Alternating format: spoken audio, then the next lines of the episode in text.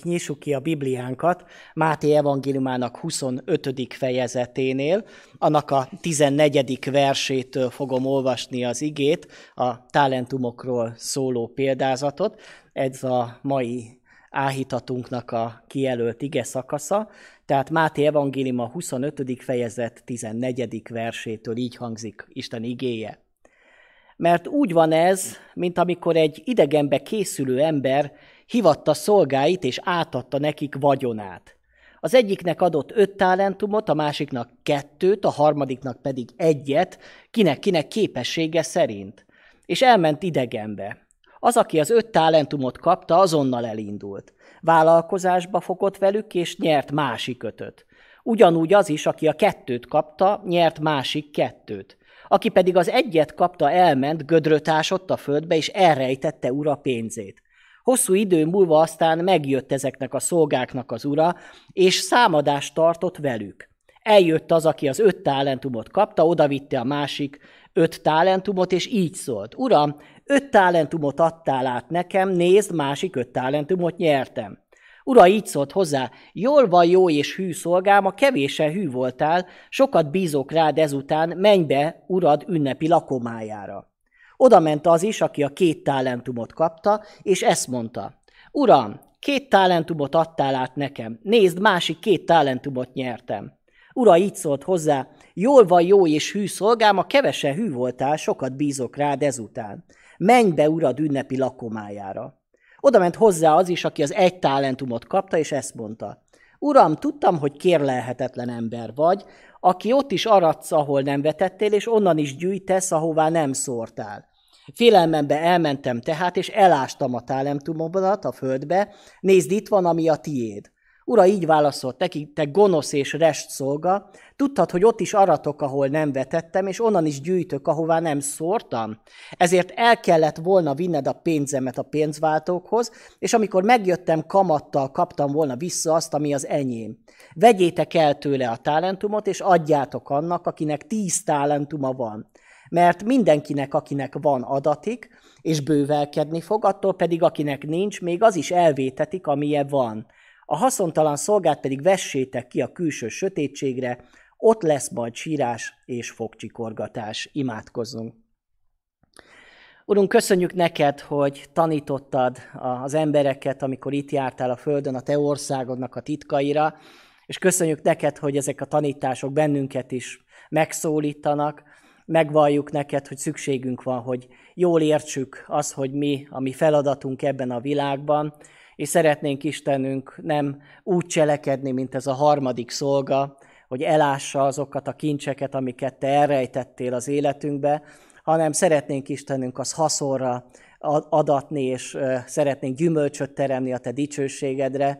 Amikor te visszajössz, Jézus, akkor szeretnénk, hogyha mi is majd hallanánk azt a szót, hogy jó van, jó és hű szolgád, kérlek Istenem arra, hogy most is rász fel bennünket, emlékeztes bennünket, hogy mi a mi feladatunk itt a földi életünkben. Amen.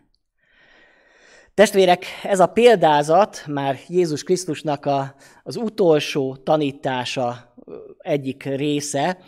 Ezek után már Jézus Krisztusnak a, az elfogatása, kereszt haláláról szóló feljegyzések vannak Máté evangéliumában, és az utolsó tanítási blogban, amit mondott Jézus Krisztus példázatokat, a végső időkről szól, és az utolsó ítéletről.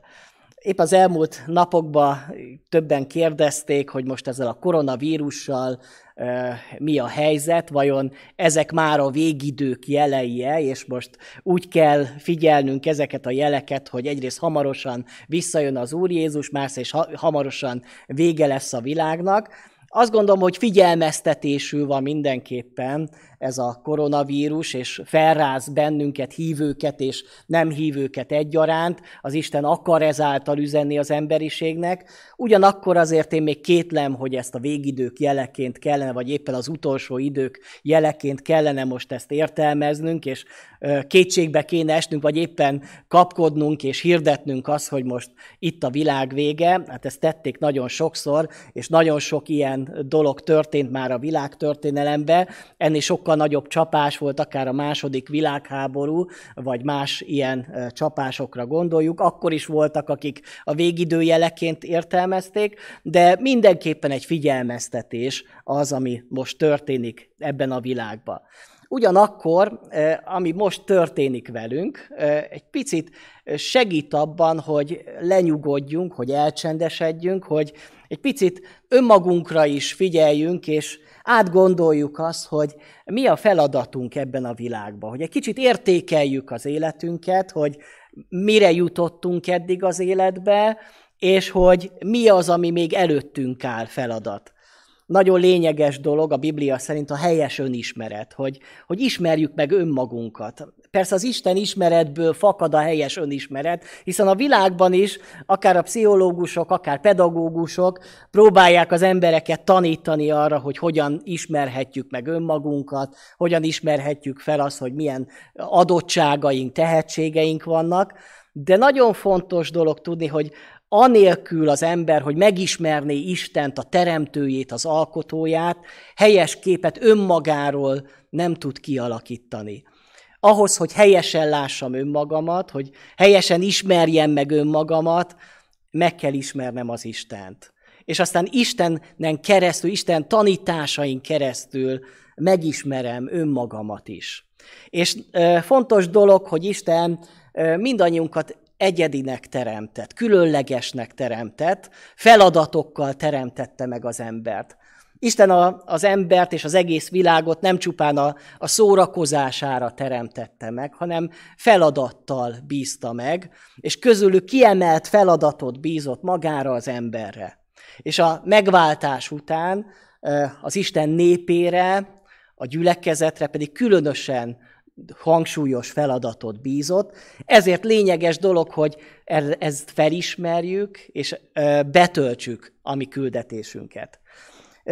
Gyakran felmerül az a kérdés, hogy a talentumok azok azonosak-e a lelki ajándékainkkal, a karizmáinkkal. Én úgy gondolom, hogy nem.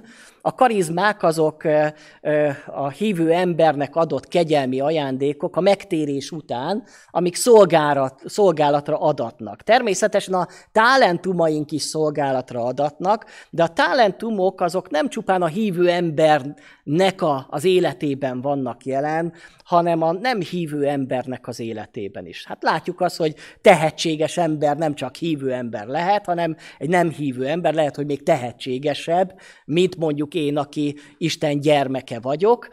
Mondhatnánk azt, hogy hát milyen igazságtalan az Isten, hogy annak az embernek, aki nem is hisz benne, vagy esetleg gonosz a szíve, mégis milyen sok talentumot adott. Ez az Istennek a bölcsessége, hogy hogyan ossza ki az ő talentumait, hogy kinek, kire mit bíz rá a föld életre. Az pedig már a mi feladatunk, hogy felismerjük a mi képességeinket, és azokkal helyesen bánjunk, és az Isten dicsőségére használjuk azokat.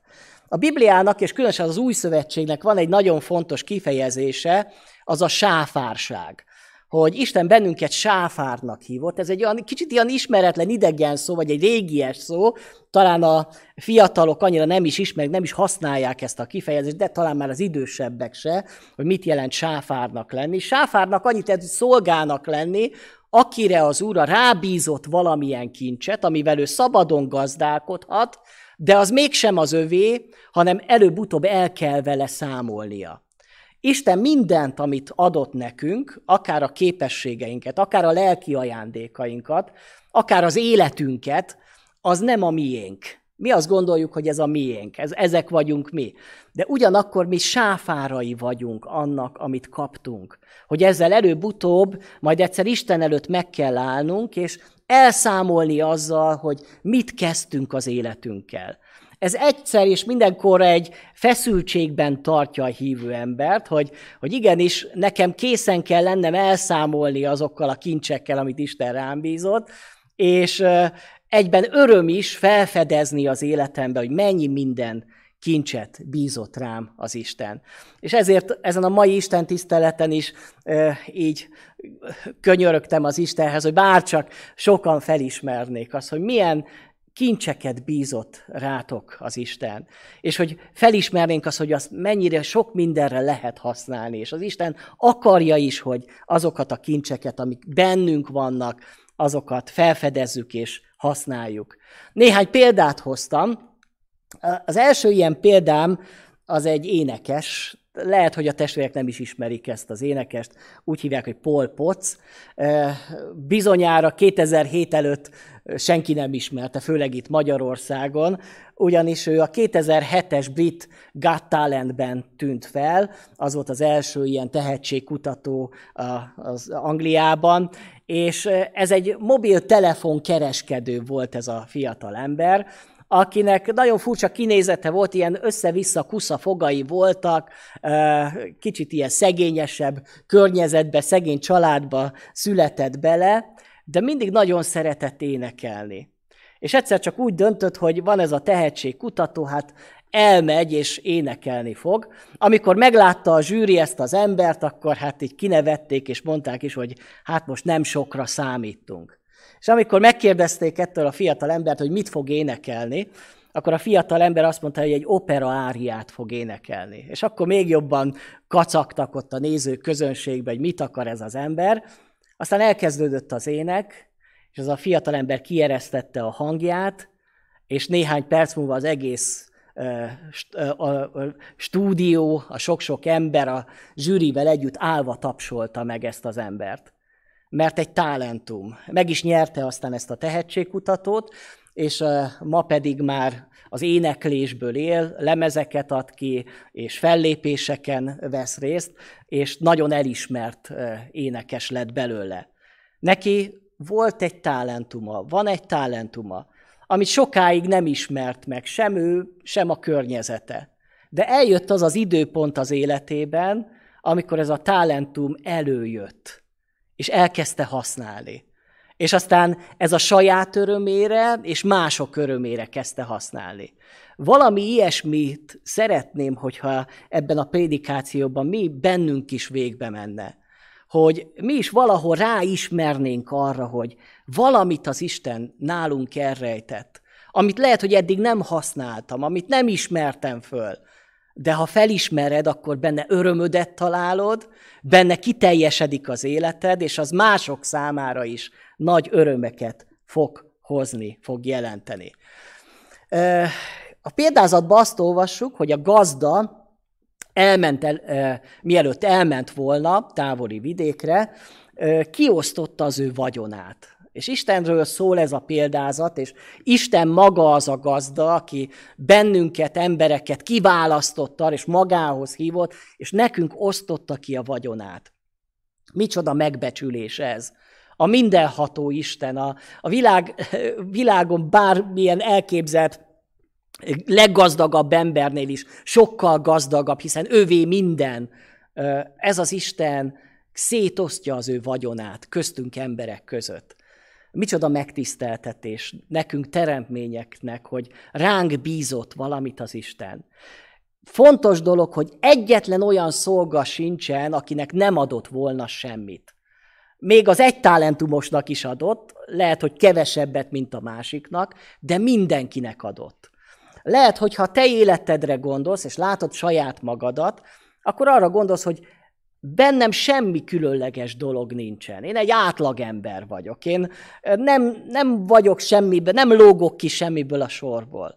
De ez nem igaz. Isten benned is elhelyezett valamilyen kincset. Rád is bizott legalább egy talentumnyi aranyat, vagy ezüstöt, valami kincset, valami tehetséget. A kérdés az, hogy vajon felismerem-e, vajon örülök-e, azt látjuk a történetben, ebben a példázatban, hogy nem mindenkinek adott ugyanannyit. És az Isten nagyon bölcs. Azt mondja, kinek-kinek képessége szerint adott, hogy nem mindenkinek öt talentumot adott, hanem valakinek ötöt, valakinek kettőt, valakinek egyet. És azért ezt látjuk a világban, hogy vannak különbségek ember és ember között. Vannak sokkal tehetségesebbek és vannak talán kevésbé tehetséges emberek. És hogyha magadat kellene besorolni, akkor vajon öt talentumos, vagy kettő, vagy egy talentumosnak gondolod. Én nem gondolom magamról, hogy én öt talentumos lennék, nem érzem magamat, és nem látom magamat akkora zseninek, de hiszem azt, és látom azt, hogy az Isten elhelyezett bennem is kincseket, és ez nem tőlem van, hanem ez Isten ajándéka az ő dicsőségére, hogy használjam. És ugyanúgy a te életedbe is fel kell, hogy ismerjed azt a nagy kincset, amitől értéke van az életednek. Mert az ember értéke az az Úrtól kapott képessége. Azáltal értékes az életünk, amit az Isten nálunk elhelyezett. Semmi mástól. Nem a szépségem miatt, nem a, a, a bármi dolog, dolog, amit tettem vagy elértem, hanem amiatt, amit az Isten nálam elhelyezett. És ezért mindenért Istené a dicsőség. Sokkal nagyobb kérdés az, hogy mit kezdünk azzal, amit az Isten ránk bízott. Hogy vajon megtartjuk magunknak, elrejtjük, vagy talán fel se ismerjük, vagy aztán elkezdjük használni, szolgálni vele, és gyarapodik, gyümölcsöt terem az életünk. Ugye ennek az évnek a témája az a gyümölcstermésnek az éve, ezt hirdettük meg januárba, és szeretném most is felhívni a testvéreknek a figyelmét, hogy Isten azt akarja, hogy az életünk gyümölcsöt teremje, hogy haszonra adatik az életünk. Hogy a gazda most lehet, hogy távol van, de távolról is figyeli az életünket, de amikor visszajön, akkor megvizsgálja az életemet, hogy vajon termette gyümölcsöt, vagy pedig elszáradtam, és semmit nem hoztam magammal. A szolgálat, amiről beszél az Isten, hogy mindannyian szolgálatra hivattunk el. Istennek a szolgái vagyunk, és a szolgáktól megköveteli a hűséget az Isten. A szolgálat nem csak az a dolog, amit a gyülekezetbe végzek, mondjuk a, ö, kitakarítom az imaházat, imaórát tartok, vagy éneklem az énekkar, éneklek az énekkarba, vagy egy technikus vagyok, ezek szolgálatok, de szolgálat maga az életem, amikor használom azt a talentumot, amit az Isten bennem elhelyezett, akkor az szolgálat az Istennek való szolgált, főleg ha helyes motivációval teszem, az Isten dicsőségére teszem azt. Szeretném itt már a testvérek figyelmébe ajánlani ezt a gondolatot, hogy örülj annak, amit kaptál, és ne irigykedj a másikra. Oda helyeztem néhány talán ismertebb embert, az egyik Einstein, a másik pedig Johann Sebastian Bach. Senki nem kételkedik abba, hogy ők mind öt talentumos szolgák voltak, akiknek különleges tehetségük volt, zsenik voltak a maguk nevében, és a maguk pályáján zsenik voltak. És ezt fel is ismerték, használták is, és nagyon hatással voltak sok-sok ember életére. És lehet, hogy te is szeretnél ilyen Einstein lenni, vagy szeretnél olyan lenni, mint Johann Sebastian Bach, olyan, olyan zeneműveket szerezni, de nézed, hogy annyira nem vagyok tehetséges ne irigykedj a másikra. Isten bölcsen adott az egyiknek ennyit, a másiknak annyit. Neked, ha amennyit adott, az jó, hogy annyit adott. Lehet, hogyha többet adott volna, nem tudtál volna vele mit kezdeni. Nem tudtad volna jól használni. Nagyon gyakran nekünk az a problémánk, hogy mindig a másikat figyelgetjük, hogy, hogy ú, a másik jobb nálam, és mindig verseny van, és azt gondoljuk, ez egy verseny, hogy, hogy ki az, aki szebben énekel, ki az, aki jobb matematikus, és akkor ötöst kap az iskolában. Az iskolában is mindig verseny van, hogy ki mennyit teljesít, de az Isten nem ilyen teljesítményorientált, és nem azt figyeli, hogy ki hol szerepel egy ilyen listán, hanem mindenki a neki megfelelő módon.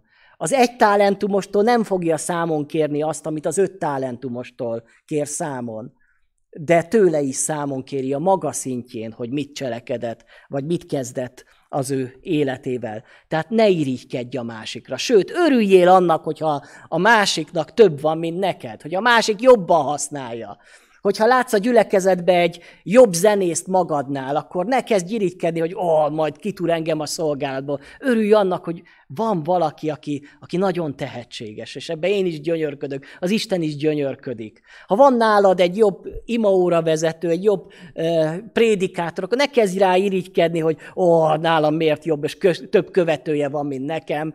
Uh, én azzal elégedjek meg, amit az Isten rám bízott de abban legyek hűséges, és abba tartsak ki életem végéig. A következő gondolat, hogy nem mindegy az, hogy mire használja az ember a talentumait, a tehetségét. talán minden embert ismerünk, vagy nem biztos, hogy minden, az elsőt biztos, hogy ismerjük. Adolf Hitlernek hívják, és tudjuk, hogy talán ő, ha megkérdezzük ma az embereket, hogy ki volt valaha a világ leggonoszabb embere a világon, akkor általában azt szokták mondani, hogy Adolf Hitler, és talán nem is biztos, hogy sokat tévednek, hogy valóban egy gonosz ember volt, nagyon sok gonoszságot tett az emberiség ellen. Gondoljunk bele abba, hogy azért mégiscsak egy talentum volt ez az ember. Ha nem is jó festő, mert azért festőnek nem volt valami kimagasló, bár próbálkozott vele, de nagyon jó szónoki tehetsége volt. Tudott hatással lenni sok emberre. Hogyha megnézzük egy beszédét, hogy micsoda, azt szokták mondani, karizmatikus. Én azt mondom, nem karizmatikus, hanem talentumos volt, aki tudott hatással lenni emberekre, és befolyásolni tudta az embereket. Belegondoltam abba, mi lett volna, ha Adolf Hitler megtér, és ezt a talentumát mondjuk a prédikálásra használja. Micsoda prédikátor lehetett volna mondjuk Adolf Hitlerből, hogyha az ajándékát, a talentumát az Isten dicsőségére használja. De a rossz kezébe tette le, a gonosz kezébe tette le, és a gonosz dolgokra használta mindazt, ami nála el lett helyezve. A második talán kevésbé ismert Richard Dawkinsnak hívják, ő egy ateista tudós, aki megint csak egy zseni. Rengeteg könyvet ír, és első nagy küldetésének tartja, hogy a, a kereszténység igazságaival szemben fogalmazza meg a tudomány álláspontját, harcol a keresztény dogmatizmus ellen, a kereszténység ellen, elméleti szinten. Ő egy zseni, nagyszerű könyvei vannak, de nem jóra használja. Az a tudás, amit az Isten adott neki, ha felismerte volna, hogy Istentől van, és mondjuk egy teológia professzor lehetett volna mondjuk belőle, vagy egy keresztény fizikus lehetett volna, egy biológus belőle, akkor micsoda dolgokat tudott volna megvalósítani. A harmadik, talán fiatalok számára ismerős Marilyn, Man, Marilyn hívják. Ő egy amerikai zenész, aki saját magáról azt hirdeti, hogy ő az Antikrisztusnak a zenésze. Egyébként nagyon tehetséges zenész, tehát jól ért a zenéhez, de rettenetes zenét csinál. És nagyon sok ember hallgatja, és nagyon sok ember rossz hatással van az ő zenéje. Az egyik lemezének az a címe, hogy az Antikrisztus Superstar, és ebben azt írja az egyik énekébe, Felmentem Istenhez csak, hogy lássam, és saját magamra néztem, láttam, hogy mennyi és pokol hazugság volt, amikor Isten vagyok, mindenki meghal. Hát micsoda szörnyű szöveg ez, nem? Itt van egy zenész, aki nagyon tehetséges zenész, de mire használja az ő zenéjét? Az arra, hogy a sátán dicsőíti hogy embereket visz a kárhozat felé, mire használja azt, ami nála elhelyeztetett. A negyediket talán megint csak ismerjük, Karl Marxnak hívják, ő filozófus, közgazdász, akinek az elméletein egy egész ideológia nyugodott, a kommunizmusnak az ideológiája, közgazdászként szociális érzékenységgel rendelkezett, és ezért bírálta a kapitalizmust. És hadd mondjam el, hogy ebben alapvetően igaza volt, hiszen az a fajta vadkapitalizmus, ami semmibe veszi a szegényeket és az elnyomottakat, az tényleg gonosz rendszer, de ami kiszületett belőle, mert Isten nélkül próbálta az ő filozófiai, gazdasági rendszerét felépíteni, az már valami nagyon rossz dolog született belőle. Mi lehetett volna ebből Marxból, hogyha ő egy keresztény ember, azzal a szociális érzékenységgel, ami neki megvolt, talán mennyi sok segélyszervezet indulhatott volna el, hány misszió indulhatott volna el az ő szolgálata kapcsán. Tehát nem mindegy az, kedves testvérek, hogy mire használja az ember a talentumait. Még egy szomorú példa jutott eszembe, Whitney Houston, talán többen ismerik a testvérek is ezt a zenészt, nagyszerű énekes volt, és olyannyira, hogy 11 éves korában egy baptista gyülekezetbe járt szüleivel, és már akkor felismerték, hogy micsoda kiváló énekes. és 11 éves korában már megbízták a gyülekezetébe, hogy ő lesz a, a szóló énekes. Micsoda ö, dolog ez egy kislány életébe, és, és hát ő elkezdte Isten dicsőíteni a gyülekezetbe. Rengetegen kezdtek csak miatta járni a gyülekezetbe, olyan hangja volt. De felfigyeltek rá világi zenészek és producerek, és elkezdtek neki ajánlatokat tenni, és elkezdett zenei pályára elindulni Whitney Houston. Egyre inkább eltávolodott a gyülekezettől, a templomi énekléstől, helyette elkezdett világi énekes lenni. Már nem Istennek énekelt, hanem a világról szerelmes dalokat, meg egyéb dalokat énekelt. Persze a pályája futott felfelé, de aztán belement egy rossz házasságba, végül a drognak a rabjává vált, és egy szállodai szobában halt meg a fürdőkádjába, kokain túladagolásba. Látjuk az ő képeit, a fiatal képét, amikor a pályája csúcsán volt, és a, az a képet is, ami halála előtt született, mikor már össze volt omolva ez az ember. A döbbenetes az, hogy a lánya három évvel később ugyanígy halt meg, mint Whitney Houston. Úgy elgondolkodtam azon, hogy ha Whitney Houston megmaradt volna gazpelénekesnek, nem a világi pályán indult volna el, hanem maradt volna a gyülekezeti éneklésnél, és, és Isten dicsőségére használta volna a hangját, akkor valószínűleg az élete teljesen más irányt vett volna fel. Ö, és ez megint csak egy elgondolkodtató történet, hogy ha van tehetséged, akkor mire fogod használni? Kinek fogod használni a te tehetségedet? Nagyon lényeges, és ezt e, sokszor nem látjuk, hogy egyáltalán felismerni az, hogy mi van bennem. Vannak akiknél, akik különös, a, a zsenik azok könnyen felismerik, mondjuk egy matematika zseni, iskolában könnyen rájönnek arra, hogy hát minden matek versenyt megnyer, és akkor hamar fölismerik, hogy ő valószínű, hogy ez a tehetsége. Egy nagyszerű zenésznél is előjön az, hogy jó a hangja, ezt kell használni, de nagyon sok ember nem ismeri föl a saját tehetségét. És talán így vagy vagytok ti is, kedves ö, testvérek, akik most nézitek ezt az igehirdetést, hogy nem vagytok még tisztába azzal a kincsel, ami bennetek, ö, bennetek van az életetekbe. Különösen a fiatalok, amikor az a kérdés, hogy mi leszel, ha nagy leszel. Amikor mondjuk pályaválasztás előtt áll az ember, mennyire fontos lenne az, hogy az ember felismerje, hogy mi az a talentum, mi az a képesség, amit az Isten elhelyezett nálam, és azt a képességet felismerve választok hivatást az életembe. Vannak divatszakmák, és vannak ilyen munkaerő piaci nyomások, hogy mindenkinek mondjuk közgazdásznak, jogásznak, vagy orvosnak, ezek talán ö, sikerpályák, amikben könnyen meg lehet gazdagodni, vagy informatikusnak, ezért választják sokan ezt a szakmát. De mi van, hogyha nekem a talentumom nem erre szól, valószínű, hogy szenvedni fogok akkor, hogyha nem azt teszem, és nem azt a pályát futom végig az életembe, amit esetleg az Isten nálam elhelyezett.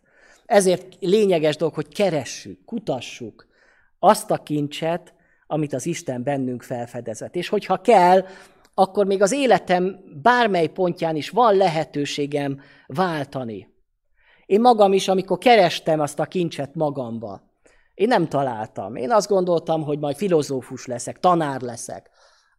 De nem jött össze, nem az volt az én hivatásom. Aztán elkezdtem kommunikációval, újságírással foglalkozni, szerettem csinálni, élveztem is, és hasznosnak is láttam azt a munkát, amit végeztem, de valami más dologra hívott az Isten. És amikor felismertem azt, hogy Isten engem arra teremtett, hogy prédikáljak embereknek, hogy, hogy embereket lelki gondozzak, akkor kerültem a helyemre. Akkor kezdtem el használni a talentumaimat az Isten dicsőségére. És örülök annak, mert nekem örömöm van ebben, és én reménykedem abban, hogy az Isten is örömét leli, amikor a talentumomnak megfelelően élem az életemet. Egy fontos szellemi igazság, hogy nem elég az, hogy van egy talentum az életedben, egy tehetséged, hanem szorgalom is kell hozzá. Dr. Kró Norbert professzor úr, talán többen ismerik a Kispesti Baptista gyülekezetnek a tagja, és ő akadémikus volt, az akadémiának volt a lelnöke is hosszú időn keresztül, és amikor egyszer vele beszélgettem, ő elmondta, hogy szerinte az ember életében 5%-nyi annyi, ami a tehetségből származik, és 95% a szorgalom. 95% szorgalom. Hogyha vagy te egy, Isten adott neked ajándékot arra, tehetséget, hogy te egy zenész legyél, akkor attól még nem leszel jó zenész, kell 95% szorgalom, sok-sok munka, sok-sok idő, amikor elkezdesz zongorázni, néha talán fárasztó és fájdalmas próbákon keresztül menni, azért, hogy igazi zenész legyél. Sok szorgalom kell. És a keresztény életbe is nem elég csak, hogy az Isten adott nekem tehetséget, szorgalom kell hozzá. A lusta emberek azok nem tudják betölteni a küldetésüket a világba. Még egy nagyszerű példa számomra Eric Liddellnek a példája. Ő egy futó volt, aki 1924-ben megnyerte az olimpiát, és ő, talán onnan ismerjük, hogy a Tűzszekerek című film az ő életéről készült, és ő onnan lett híres, hogy a, ő fő futó számát vasárnap rendezték, a döntőjét, és ő nem volt hajlandó futni azon a futóversenyen, mert hogy ő azt mondta, hogy ő Isten dicsőségére fut. De hát ő úgy gondolja, vasárnap az Úrnak a napja, és ezért nem akar vasárnap ő futni, hanem akkor Isten tiszteletet akar tartani. Nem is értették sokan. De a következő versenyszám, ami nem is az ő futó versenye volt, 400 méteres síkfutás, abban nem is volt annyira jó, mégis elindult azon a futóverseny, és azt megnyerte azt az olimpiát. És valóban az Isten dicsőségére futott. És amikor megkérdezték, hogy, hogy miért fut, akkor azt mondta, amikor futok, tudom, hogy az Isten örül mert azt az ajándékot használom, amit az Isten bennem elhelyezett. Aztán később ez az Erik Liddell misszionárius lett Kínába, és aztán japán hadifogságban halt meg. Az egész életében az Isten dicsőségére akart élni és szolgálni. Azt gondolom jó példa, amikor valakinél az Isten elhelyezett valamit, felfedezi, használja, és végül, amikor az Isten számon kéri, akkor jutalomban részesül. Mit tanulhatunk tehát a két pozitív, a jó szolgától, az öt és a két talentumos szolgáktól? Amikor megjelenik az ő uruk, akkor Isten megdicsői, a gazda megdicsői őket, őket, hogy jól van jó és hű szolgám. A kevésen hű voltál, sokat bízok rád ezután. Vagyis, hogy hűségesek voltak. Hogy kitartottak mindvégig, hogy nem hagyták abba a munkálkodást hogy ha felismered a, a te küldetésedet, a lelki talentumodat, amit az Isten tehetséget bízott rád, akkor azt használd az életed végéig. És ezt az Isten dicsőségére tedd. Keményen dolgoztak. Tehát nem voltak lusták, hanem keményen dolgoztak. Te is tedd ezt az életeddel. Ne sajnáld az életedet. Felismerték az értékeiket, és tudták használni. Felismerték azt, hogy ez igen, ezt adta nekünk az Isten, a gazda, és ezzel kell nekünk valamit kezdünk, kezdenünk. Volt sikerélményük az életükbe. Az, hogy ők dolgoztak, az nem egy keserű emberré tette az őket, hanem hogy örömteli emberek lettek. Sikerélményük volt abban, amit csináltak. És a földi életben egy ajándék az, hogyha az a dolog, amit teszek az életbe, akár a munkám, akár a szolgálatom, abban nekem sikerélményem van. Ez egy boldogság, ez már most ajándék, itt a földi életben ajándék az Istentől az a siker, amit átélek. Persze nem azért csináljuk, nem a siker miatt, de ez egy plusz ajándék azoknak az embereknek, akik a talentumaikat megfelelően használják a, mezbi, a megbízójuknak szereztek hasznot, vagyis a gazdának, hogy nem maguk dicsőségére dolgoztak, és nem mondták azt, hogy ó, micsoda jó szolga vagyok én, hogy mennyit, mennyit kerestem, micsoda jó munkás vagyok én, nem tudták azt, hogy mindez, mindez az Istennek adatik. A jutalmuk nem is maradt el. És hogy hálásak voltak az egész életükben. Hálásak voltak azért, hogy ennek a gazdának dolgozhattak, hogy az ő szolgálatában álltak Én azt gondolom, hogy ilyen szolgálatra hívott el bennünket is az Isten, hogy felismerve a tehetségünket, használva, hűségesen kitartva, átélni annak az örömét, a sikerét, a gyümölcseit, amiből mi is részesülünk, és aztán hálát adni azért, hogy az Isten használt bennünket. Ez egy csodálatos élet. És bárcsak mindannyiunknak az élete, valami ilyesmi lenne, hogy nem sokára talán visszajön a mi gazdánk, aki most még talán távol van, és már közeledik felénk, és mondja, hogy gyertek ide elém, akkor tudom-e hozni az én kincseimet. Hogy adtál nekem valamit, én szorgalmas voltam, és lett belőle sokkal több. De mit olvasunk erről az egy talentumos szolgáról, aki rossz példa, és bárcsak egyikünk se lenne ilyen, mint ez, a, ez az egy talentumos szolga. Ő okosnak gondolta magát. Azt gondolja, jobban tudom én, mint a gazda. A gazda azt mondta nekik, tehát nagyon világosan megmondta, hogy mi a feladatuk. Hogy rád, rátok bízok valamit, és azzal ti dolgozzatok, kereskedjetek, mert ha visszajövök, majd számon kérem tőletek, hogy mit kezdtetek azzal a kincsel. Ő go- okosnak gondolta magát, és azt gondolta, jobban tudom, mint a gazda. Én elásom ezt a kincset. Milyen rossz az, amikor az ember a saját feje után megy, és nem az Isten tanácsa szerint éli az életét. Ez egy keserű ember volt. Az összes szava, amit elmondta a gazdának, ilyen keserű szava. Én tudtam azt, hogy, hogy kérlelhetetlen ember vagy, ott is aradsz, ahol nem vetettél, onnan is gyűjtesz, ahová nem szórtál. Félelmemben elmentem és elástam. Micsoda lelkületről árulkodnak ezek a szavak. Hány és hány ilyen megkeseredett emberrel lehet találkozni, aki irigykedik a másikra, kritizálja a másikat.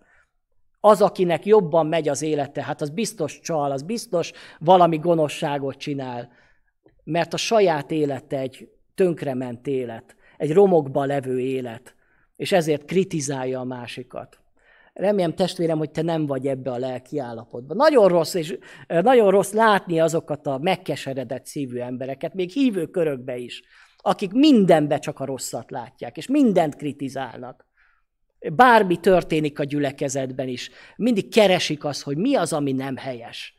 Mert nem tudnak örülni, mert a saját életük van talán romokba, és az nem működik helyesen nem értékeli azt, amit kapott, nem örül annak, ami van az életébe.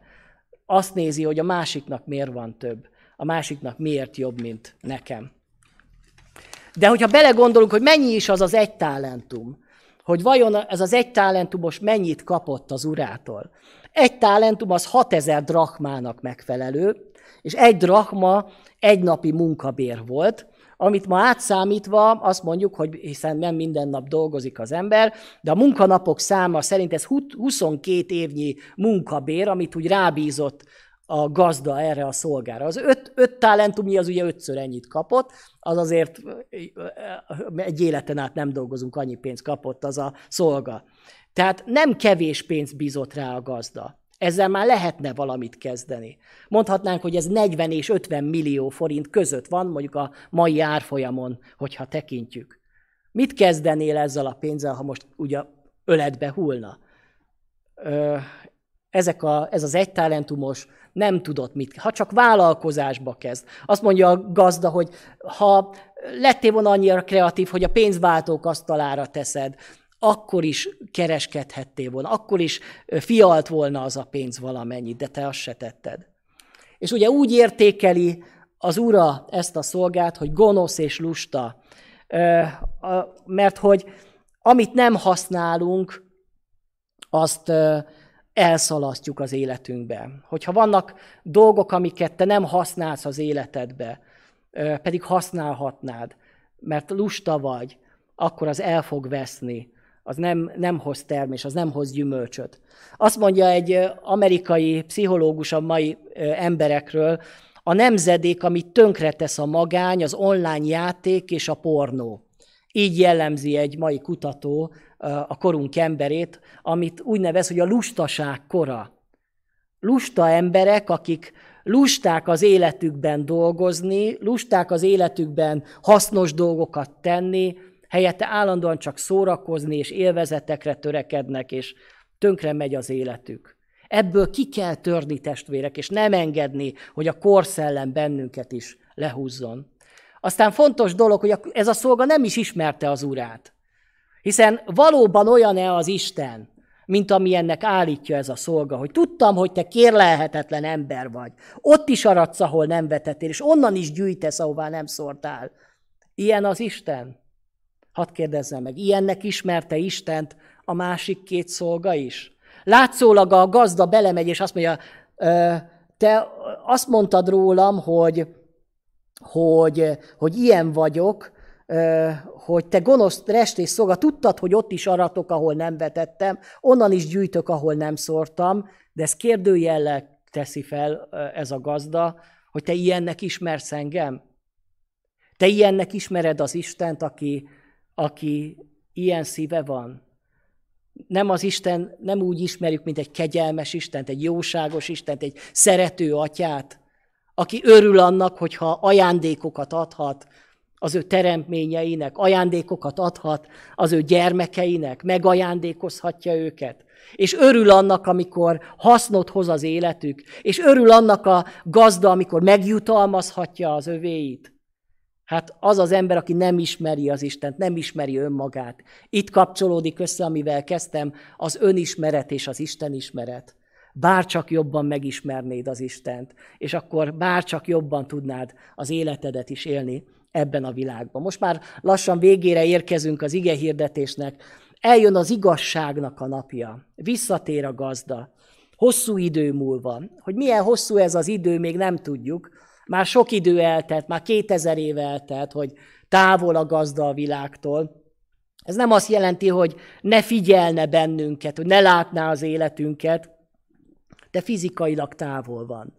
Mi arra várunk, és a hívő emberek arra várnak, hogy jövel Uram Jézus hamar, hogy visszajöjjön a gazda, hogy mi eléje állhassunk, de ezt a dolgot, hogy jövel Uram, ezt csak azok a szolgák mondhatják, akik öt és két talentumosok, akiknek az életük gyümölcsöt termett, akiknek hasznos lett az életük, mert az az egy talentumos szólba miért mondja az, hogy jövel Uram, hogyha ő majd valamilyen ítélet alá fog esni. Isten, amikor visszatér erre a földre, akkor jutalom és számonkérés lesz. Megjutalmazza azokat, akik jól cselekedtek, akik helyesen élték az életüket, és megbünteti azokat, akik pedig nem így cselekedtek. Ez a végső vizsga.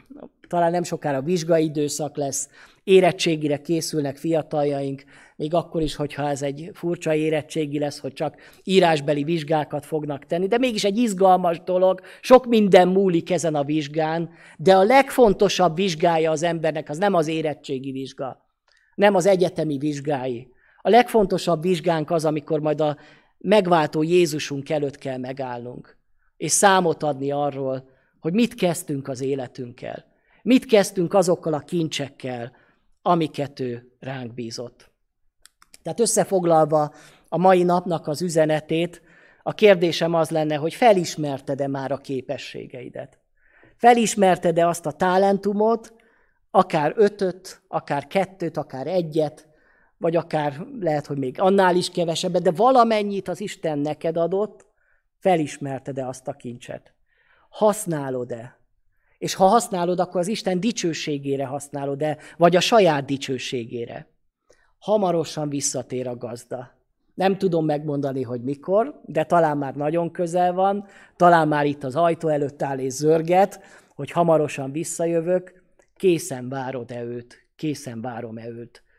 Úgy legyen mindannyiunkkal, hogy használjuk jól az életünket, használjuk jól a képességeinket, használjuk ki jól a mi időnket, ami adatott erre a földi életre. Amen. Csendesedjünk el, testvérek, és imádkozzunk most. Istenünk, csodáljuk a Te bölcsességedet, csodáljuk a Te jóságodat, hogy bennünket, embereket megajándékoztál csodálatos kincsekkel, olyanokat, amiket mi talán fel se tudunk fogni. Köszönöm azt, hogyha valamit ebből megláthattunk, felismerhettünk, és még nagyobb hála van a szívemben, hogyha ezeket tudjuk használni. Arra kérlek, Istenem, segíts, minden egyes testvéremnek, és minden egyes keresőnek, hogy felismerje azokat a drága kincseket, amiket te náluk elhelyeztél. És kérlek, hogy tanítsd őket arra, hogy hogyan lehet azt jól használni, hogy az a te dicsőségedre várja, hogy gyümölcsöt teremjen az életük. Arra kérlek, Isten, hogy áld meg Istenünk így a mi gyülekezetünket, akik várjuk a te visszajöveteledet, és tudjuk azt, hogy talán közel van ez a nap, de szeretnénk, Urunk, nem lusták lenni, és nem gonosz szívűek, hanem szeretnénk, Urunk, szorgalmasak lenni, és szolgálni életünk minden egyes napján és minden pillanatában. Áld meg, Urunk, ezt az időszakot is, amikor talán hagyományos módon nem is szolgálhatunk, de ebben az időszakban is szeretnénk neked szolgálni. És szeretnénk, ha ez az időszak is a te dicsőségedre lenne. Úgy a mi közösségünkben, úgy az egész világ tekintetében. Amen.